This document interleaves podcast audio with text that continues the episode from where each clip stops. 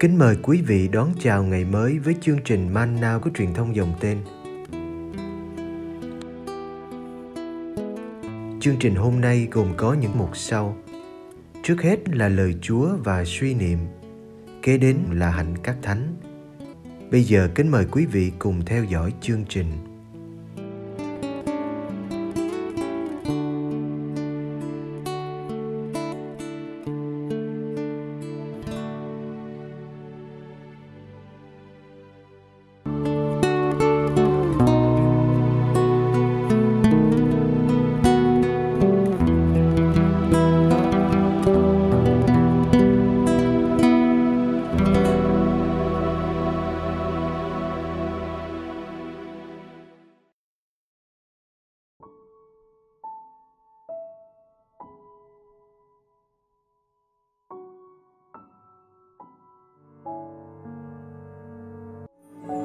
Đức Giêsu đuổi những người đang buôn bán trong đền thờ. Đức Giêsu giảng dạy tại đền thờ. Luca chương 19 Đức Giêsu vào đền thờ, người bắt đầu đuổi những kẻ đang buôn bán và nói với họ: Đã có lời chép rằng nhà ta sẽ là nhà cầu nguyện. Thế mà các ngươi đã biến thành xào nguyệt của bọn cướp. Hàng ngày, người giảng dạy trong đền thờ các thượng tế và kinh sư tìm cách giết người, cả các thân hào trong dân cũng vậy. Nhưng họ không biết phải làm sao, vì toàn dân say mê nghe người.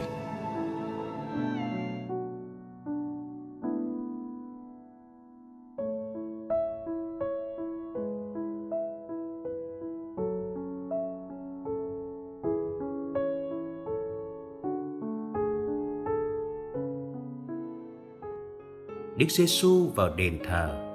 Ngay sau khi Ngài vẽ vang tiến vào thành phố Jerusalem, Ngài vào nhà của cha Ngài, nơi Ngài đã được tín dân nơi Ngài đã muốn ở lại năm 12 tuổi. Ngài đã lên đền thờ nhiều lần trong đời, nhưng đây là lần cuối. Lên đền thờ lần cuối là một quyết định sinh tử, vì Ngài biết những gì đang chờ đợi mình ở đây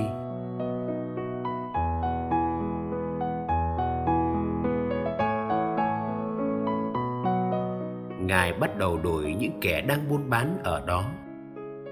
Người ta bán những con vật để người mua dâng cúng cho đền thờ.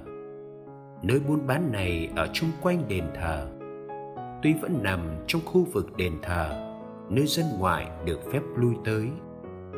Dĩ nhiên việc buôn bán ở đây là có phép của ban an ninh đền thờ, nên chúng ta không hiểu tại sao Đức Giêsu lại muốn đuổi họ hiếm khi chúng ta thấy Đức Giêsu nổi giận hay dùng sức mạnh.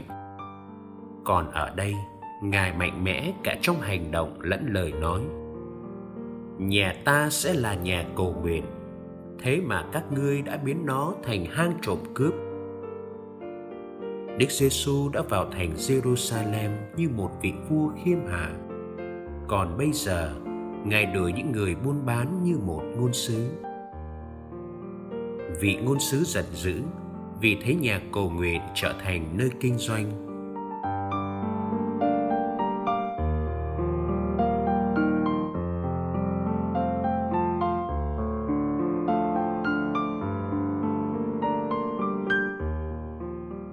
Đức Giêsu đã muốn làm cho đền thờ được sạch khỏi chuyện bán buôn, dù chuyện này cũng nhắm phục vụ cho việc tế tự.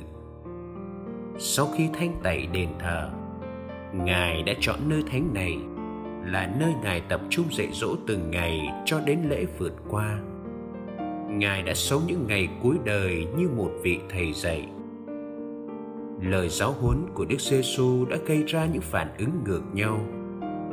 Dân chúng thì say sưa với những lời Ngài dạy, còn giới lãnh đạo tôn giáo ở đền thờ lại tìm cách giết Ngài phải chăng họ khó chịu với việc Đức Giêsu được dân chúng tung hô hay bực bội về việc Ngài như có quyền đổi những người buôn bán hay ghen tương với việc dân chúng mê mải nghe Ngài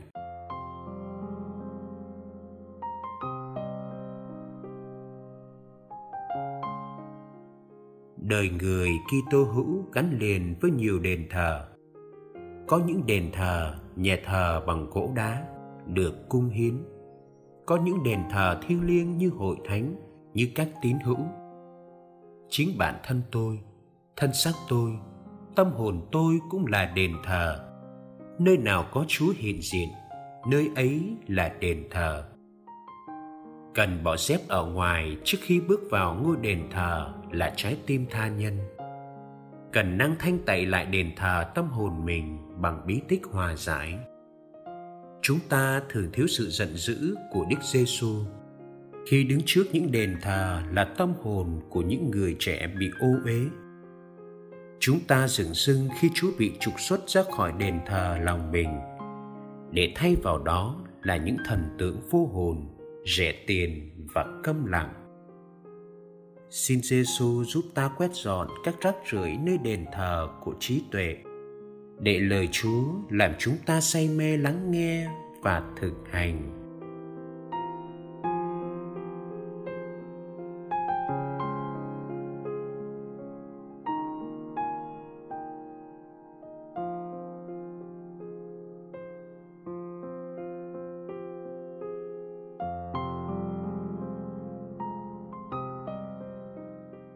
như đóa sen trong đầm lầy xin giữ tâm hồn con thanh khiết.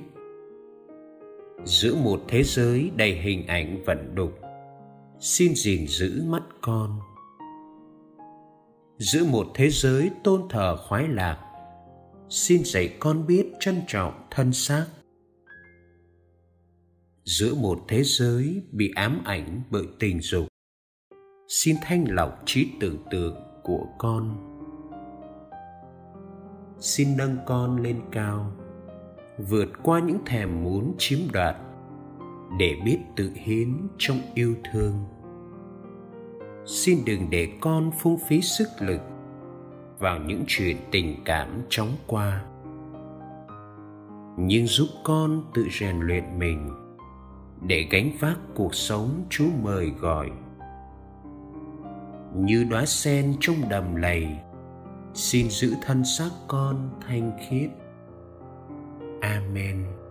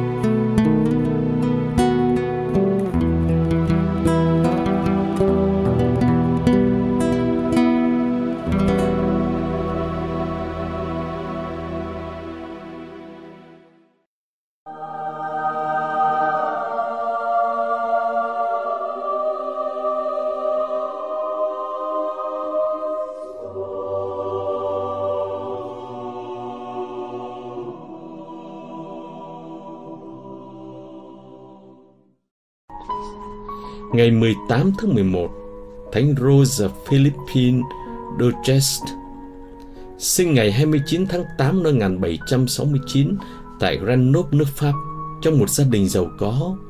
Philippines hấp thụ năng khiếu chính trị từ người cha và nơi người mẹ Ngài học được sự thương yêu người nghèo.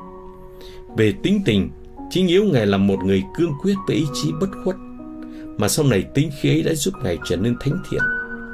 Ngài gia nhập tu viện năm 19 tuổi mà không nói với cha mẹ một lời. Và dù gia đình có chống đối, Ngài vẫn cương quyết đi tu. Khi cuộc cách mạng Pháp bùng nổ, tu viện phải đóng cửa. Ngài quay sang chăm sóc người nghèo và người đau yếu, mở lớp dạy các trẻ bụi đời và liều mình giúp các linh mục đang hoạt động âm thầm. Chiến tranh đã tàn phá không chỉ vật chất mà còn ảnh hưởng đến đời sống tinh thần. Nhà dòng chỉ còn lại bốn nữ tu sau đó họ gia nhập tu hội thánh tâm mới được thành lập, mà vị bề trên trẻ tuổi, Thánh Madeleine Sophie Barat, trở nên một người bạn trong suốt cuộc đời của Philippines. Một thời gian ngắn sau đó, Philippines được làm bề trên nhà dòng và làm hiệu trưởng một trường học. Nhưng mơ ước của Ngài ngay từ khi còn nhỏ lúc được nghe biết về cung cuộc truyền giáo Louisiana đã sang Hoa Kỳ phục vụ người da đỏ. Ngài thực hiện tham vọng này khi 49 tuổi. Cùng với bốn nữ tu, ngày lênh đênh trên biển 11 tuần lễ để đến New Orleans. Và sau đó họ phải xuôi dòng Mitsubishi thêm 7 tuần lễ nữa để đến Thánh Louis. Đến nơi Ngài chỉ gặp những thất vọng. Đức giám mục địa phương không có chỗ cho các ngài tá túc để hoạt động cho những người thổ dân Hoa Kỳ. Thay vào đó, Đức cha lại sai Ngài đến một nơi mà gọi là làng hẻo lánh nhất Hoa Kỳ. Đó là Thánh Charles, Missouri. Tuy nhiên với bản tính dũng cảm, Ngài đã thiết lập trường học miễn phí đầu tiên cho các thiếu nữ nữ vùng tả ngạn sông Mississippi. Nhưng sau đó là một sai lầm. Mặc dù Ngài làm việc quần quật như bất cứ phụ nữ nào trong thời kỳ khẩn trương khai hoang, rong ruổi trên các toa xe ngựa viễn Tây, sự đói khát và lạnh dã đã đẩy các ngài ra khỏi vùng, lưu lạc đến Florissant, Missouri, là nơi ngài thiết lập trường công giáo gia đỏ đầu tiên. Phải là một nữ anh thư như mẹ Duchesne mới kinh qua được những hành trình khủng khiếp trong thời gian truyền giáo. Sau cùng vào lúc 71 tuổi với sức khỏe yếu kém và mệt mỏi, Ngài đã hoàn thành mơ ước, một sứ đạo được thành hình ở Sugar Creek, Kansas. Giữa những người thổ nhân Motawatomi, mặc dù Ngài không thể học được tiếng bản xứ, nhưng người thổ dân gọi Ngài là bà luôn cầu nguyện, trong khi người khác khổ hỏi thì Ngài cầu nguyện ngày từ trần ngày 18 tháng 11 năm 1852, lúc 83 tuổi tại Sunset, Missouri, USA. Thi hài của mẹ được mai táng trong một khu vườn. Mẹ Rose Philippine Duchess được giáo hoàng Leo 13 công nhận là đấng đáng kính năm 1900. Ngài được Đức Giáo hoàng Pio 12 tôn phong bậc chấn phước ngày 12 tháng 5 năm 1940 và được Đức Thánh Giáo hoàng John Paul II phong thánh ngày 3 tháng 7 năm 1988 tại Vương cung Thánh đường Thánh Phaero, Vatican. Lời bàn Ơn Chúa đã chui rèn ý chí sách đá và sự quyết tâm của mẹ Duchess để trở thành một người khiêm tốn và vị tha, không muốn sự an nhàn của một đấng bề trên. Tuy nhiên người ta chỉ nên thánh bởi sự trau dồi theo thời gian. Chuyên kể rằng trong một cuộc tranh luận với vị linh mục về sự thay đổi nơi cung thánh, Ngài cứng đầu đến nỗi vị linh mục phải đe dọa lấy đi nhà tạm thì Ngài mới thôi. Nhưng Ngài đã kiên nhẫn chịu đựng sự chỉ trích của các nữ tu trẻ cho rằng Ngài thiếu cấp tiến. Qua tất cả các biến cố trong quãng đời 31 năm ấy, Ngài đã có một tình yêu bất khuất và đã trung thành tuân giữ lời khấn của Ngài. Lời trích Chúng tôi chỉ làm được những điều rất nhỏ trong cánh đồng truyền giáo cho Đức Kitô, nhưng chúng tôi yêu quý điều ấy vì biết rằng Thiên Chúa không đòi hỏi phải thành đạt những công trình lớn lao, nhưng Ngài muốn một con tim dâng hiến tất cả, không giữ lại chút gì cho mình. Thập giá đích thực là thập giá mà chúng ta không tự chọn cho mình. Người có được Đức Kitô là có được tất cả.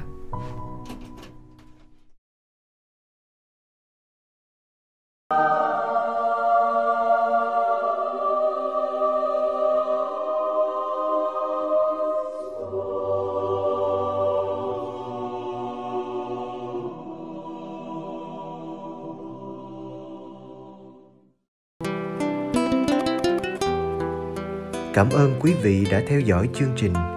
Kính chúc quý vị một ngày mới tràn đầy niềm vui và ân sủng của Chúa và mẹ Maria.